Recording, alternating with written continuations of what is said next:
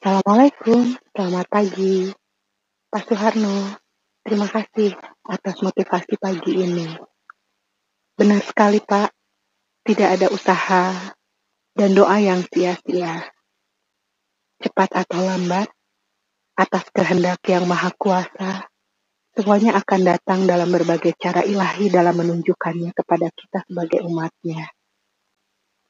Tetap semangat dan tak henti berdoa. Terima kasih. Assalamualaikum.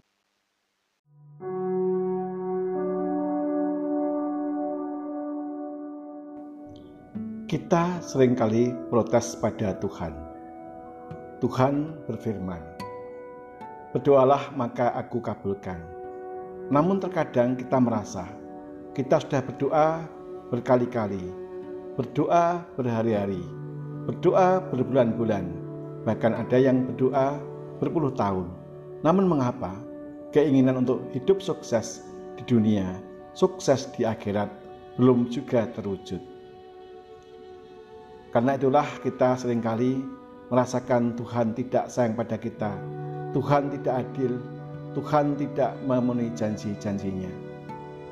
Kita lupa bahwasanya ketika Tuhan mengatakan, berdoalah aku ijabai, artinya Tuhan memberikan kesempatan kepada kita dengan sarana prasarana yang ada itu untuk kita semuanya untuk mewujudkan keinginan kita.